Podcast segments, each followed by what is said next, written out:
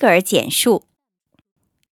在没有多久以前，哲学史家惯常对康德直接的后辈，对费希特、谢林和黑格尔，如同由培根和笛卡尔到伏尔泰和休谟，他的近代思想的所有前辈，都一视同仁，表示同样的尊敬，给予同样的篇幅。我们今天的看法稍有不同。我们也许过分热衷于欣赏叔本华对他竞争专业地位的有成就的对手所提出的谴责了。叔本华说：“读了康德，大家都不得不认识到，朦胧难解的东西并非总是没有意义的。”费希特和谢林便利用了这一点，挖空心思编织出形而上学宏大的蜘蛛网来。但是胆大妄为，提出全然胡说八道的东西。把毫无意义、夸大其词的语言的种种迷魂阵串联在一起，原先只见于疯人院的，最后在黑格尔身上达到了登峰造极的地步，还竟成了迄今出现的最厚颜无耻、全盘神秘化的工具。结果是，后人似乎把这当作是荒诞无稽的德国人愚蠢笨拙的标记，这公平吗？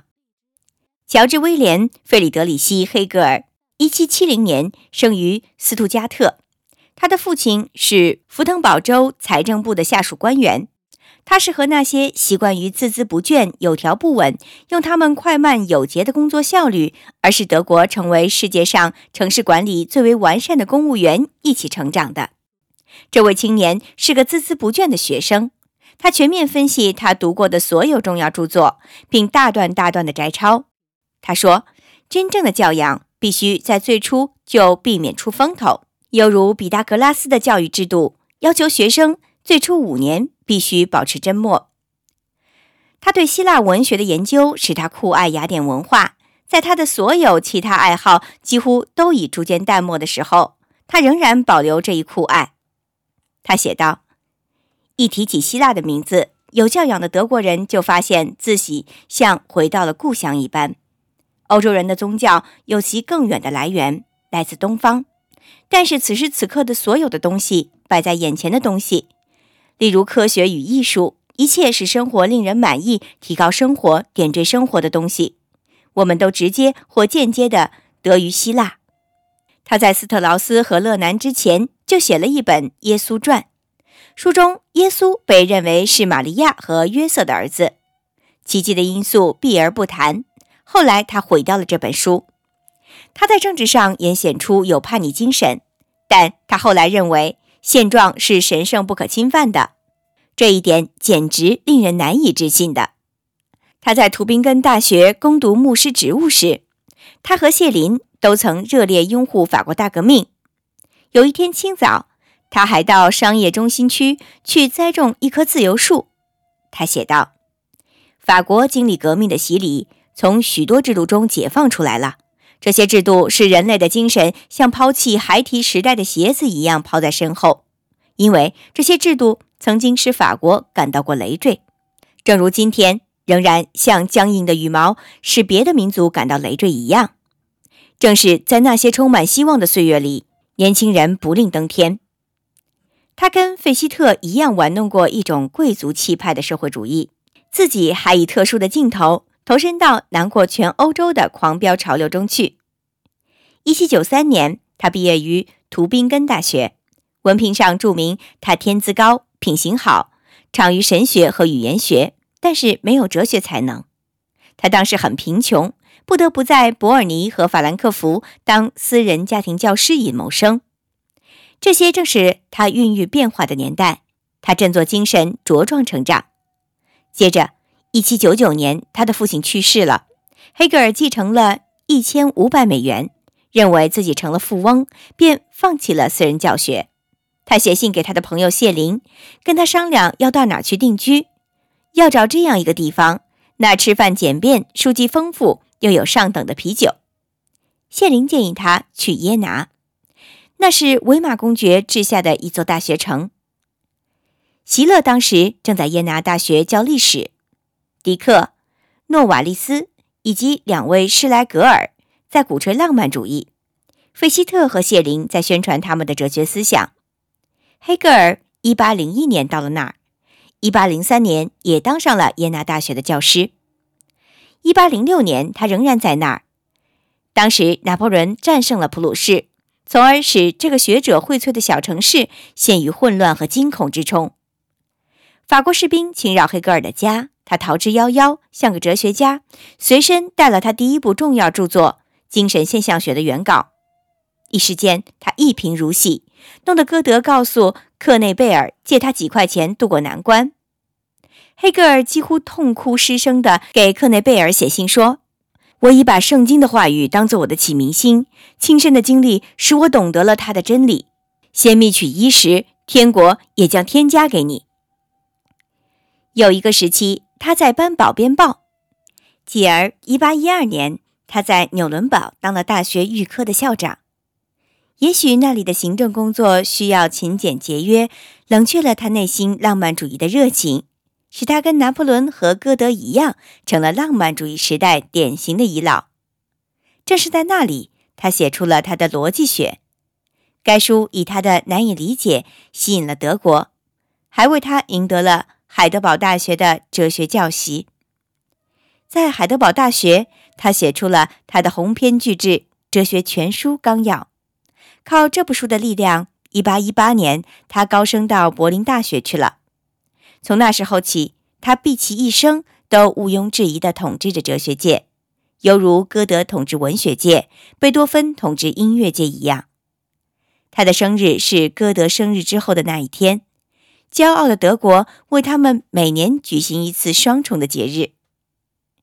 有一次，一个法国人请黑格尔将他的哲学概括成一句话。他却完成的远不如那位僧侣。有人要这位僧侣给基督教下个定义，他一脚还没有踏定，就简明扼要地说：“爱你的邻居如同爱你自己。”而黑格尔宁愿用十卷书来回答。这些书写成出版了，全世界议论纷纷时，他抱怨说：“只有一个人理解他，而且那个人也不懂得他的著作。”犹如亚里士多德的著作，多数是他的备课笔记，或者更糟，是听他讲演的学生所做的笔记。只有逻辑学和精神现象学出于他的手笔。这几部书都是晦涩难懂的杰作，更因抽象凝练的文笔、离奇古怪的独创用语，以及每一陈述都带有哥特式建筑丰富的限定从语，过于仔细谨慎的修饰，而弄得模糊朦胧。黑格尔说明自己的著作像是企图教哲学用德语来说话，他成功了。逻辑学分析的不是推理的方法，而是用于推理的概念。黑格尔认为这些概念就是康德所命名的范畴，也就是存在、质量、数量、关系等等。哲学的首要任务是剖析这些我们在一切思维中经常反复使用的基本概念。所有这些概念中最具有渗透性的是关系，每一个观念是一组关系。我们只有将某事物与另一事物进行联系对比，并观察它的异同，才能思考某一事物。没有任何类别的关系的观念是空洞无物的。这就是我们说纯粹的存在和无物是合二而一的。绝对没有任何关系或质量的存在物是不存在的。也是没有任何意义的。这一前提导致不断产生迄今还在繁衍生发的妙语奇想。它证明这既是研究黑格尔思想的一种障碍，同时又是一种诱惑。一切关系中最为普遍的是对比或对立的关系。思想或事物的各种状况，也就是世界上的各种观念和情况，无可避免地导致它的反面。然后又与之统一而成一个更高、更加复杂的整体。这种辩证的运动贯彻在黑格尔所写的一切事物中。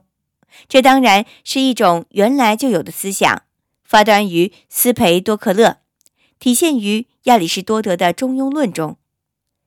他写道：“关于相反的事物的知识，其实是一回事情。”真理是相反成分有机的统一。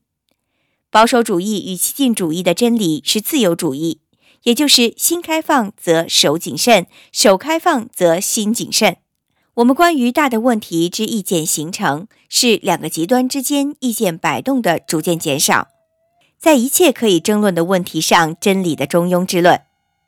进化的运动是对立事物的不断发展，它们的融合与调和。谢林说的对，有一潜在的对立事物的同一性。费希特说的对，正题、反题和合题构成一切发展、一切实在的公式和奥秘。因为不但思想是按照这种辩证运动发展进化的，事物也同样是这样的。任何情况都含有矛盾，那是进化必须以一种调和的统一性来解决的。所以，毫无疑问，我们目前的社会制度隐匿着一个自身逐渐趋于消灭的矛盾。经济蓬勃发展、资源没有开发的时候，需要激励奋发图强的个人主义；到了后期，这就出现那种强烈的愿望，要求成立合作的社会。将来出现，既不会是目前的现实，也不会是所憧憬的理想社会，而是一种综合的情况，其中两者的某种东西合在一起，产生更高层次的生活。而且，那更高的阶段也将分裂成一个有生殖力的矛盾，并上升到更高层次的组织、复杂物和统一体。因此，思想的运动和事物的运动是一模一样的，各有一个辩证的进程，从通过差异而达于统一，又到统一中遇有差异。思想和存在遵循同样的规律，逻辑与形而上学是一回事情。认识这种辩证过程，在奇异中见出统一性来。心灵是责无旁贷的器官，心灵的功能和哲学的任务。在于发现潜藏在奇异中的统一性，伦理学的任务在于统一性格和行为，政治学的任务在于将个人统一起来形成国家，宗教的任务在于企图并感到那绝对精神的存在，其中一切对立的东西都融合而成统一体，在那伟大的存在的绝顶里，物质和心灵，主体和客体，善与恶都是一体。上帝是诸关系的总体系，万物在其中运动，并具有各自的存在和意义。在人身上，绝对精神上升到自我意识，并成为绝对理念。这就是说，思想觉察到自身是那绝对精神的一部分，超越个人的局限和意图，并在普遍纷乱倾轧之下找到万物潜在的和谐性。理性是宇宙的本质。世界的设计是绝对合理的，不是说欺诈和罪恶仅仅是莫须有的想象，他们是千真万确的。但是在智慧看来，他们是趋向圆满、近于至善的阶段。竞争是成长的规律，性格是在世界大风大浪的动荡中确立起来的。人只有通过强制锻炼、尽心尽责、含辛茹苦，才能达到自己充分发挥的顶峰。甚至痛苦也有它的理论基础，它是生命的象征，它可以激励人奋发图强。激情在事理上也有它的一席之地，没有激情，世界上是干不成大事的。即便拿破仑般的唯我独尊的野心，也无意中促进了各国的发展。创造生命并不是为求取幸福，而是为取得成就。世界历史不是幸福的舞台。幸福时代是世界史的空白页，因为他们是和谐的时代。这种毫无生气的生活内容是男子汉所不足取的。只有在现实矛盾因生长而正逐渐得以解决的那些时期，才能创造出历史来，犹如青年的踌躇不决、局促不安，进入壮年的悠然自得、有条不紊一般。历史是一个辩证的运动。几乎是一系列的革命，其中一代代的人、一辈辈的天才都成了绝对精神的工具。伟大人物与其说是生育未来的人，不如说是接生未来的人。他们所接生出来的是受时代精神孕育的人。天才跟别人所干的一样，只是在石堆上又放上了一块。不知怎的，他那一块运气好，碰巧在最后。等他放上他的一块，拱门就能自己立住了。这些个人并不意识到他们正在展现的那个总的理念，但是他们洞察到时代的需要，那个时机成熟应该发展的东西。这正好就是他们那个时代、他们那个世界的真理。可以说，下一辈子的人已经在时间子宫里形成了。这样的历史哲学似乎导致革命的结论：辩证过程使变化成为生命的主要原则。任何情况都不是永远不变的，事物的每一阶段都有一个矛盾，只有对立面的斗争才能解决。所以，最深谋远虑的政治规律是自由，通向变革的畅行无阻的大道。历史是自由的成长，国家是，或者说应该是有组织的自由。另一方面，他认为，现实的就是合理的。这一原理便有点保守的色彩了。各种情况虽然注定要消失，但是作为进化中的一个必然阶段，却是属于它的那种神圣的权利。就某种意义说，凡是存在的，不论什么都是对的。这话令人不悦，却千真万确。既然统一性是发展的目标，秩序便是自由的首要条件。如果说黑格尔晚年倾向于自己哲学中保守的寓意，而不是激进的寓意，部分原因是由于时代精神因太多的改变而感到逆反厌倦了。在一八三零年革命以后，他写道：“最后，经过四十年的战争和无法估量的混乱以后，一颗老人的心拍手称快地看到这一切终于结束，称心如意的和平时期开始了。”认为斗争是发展的辩证法的哲学家，居然倡导知足是福，这可不完全是正常的。但是，一个花家老人有权利要求安宁了。然而，黑格尔思想中的矛盾深得无法安宁了。在下一代里，他的追随者带着辩证法的命运分裂成黑格尔右派和黑格尔左派。魏斯和小费尔西在现实即合理之说中。找到天道之说的哲学说明，以及主张绝对服从的政治学的辩护之词。费尔巴哈、摩莱肖特、鲍威尔和马克思则回到黑格尔青年时期的怀疑论和更高层次的批判中去，将历史哲学发展成一种阶级斗争的理论，由黑格尔的必然性导致社会主义不可避免。马克思提出群众运动和经济力量。不论在事物世界还是思想生活中，都把它们当作是一切基本变化的根本原因，以此来替代通过时代精神决定历史的绝对精神。黑格尔这位帝国的教授已孵出社会主义的蛋卵。这位老哲学家骂激进分子是梦想者，小心谨慎地藏下了他早年的文章。他亲自与普鲁士政府通力合作，赞美普鲁士是绝对精神最新的表现。并沐浴在普鲁士学院春风化雨、温暖的阳光里。他的敌人称他是御用哲学家。他开始认为黑格尔体系是世界自然规律的一部分。他忘了自己的辩证法已宣告他的思想不是永世长存的，是要消亡的。哲学从来没有吹响过如此高亢的调子，他的殊荣也从来没有那样的充分得到承认和保障，如1830年在柏林。但是黑格尔在那些愉快的岁月里迅速老迈了，他变得心不在焉，跟故事书里的天才一模一样了。有一次，他进教室只穿了一只鞋子，另一只陷在烂泥里，而没有察觉。一八三一年，霍乱传到柏林时，他羸弱的身躯已成为首先死于这种传染病中的一个。他只病了一天，就在睡眠中恬静的去世了。正如拿破仑、贝多芬、黑格尔在一年间相继去世，德国在1827年到1832年间失去了歌德、黑格尔、贝多芬。这是一个时代的终结，是德国极其了不起的年代里最后辉煌成就的终结。今天就为大家分享到这里，在下一小节中继续为大家分享本书的第七章——叔本华。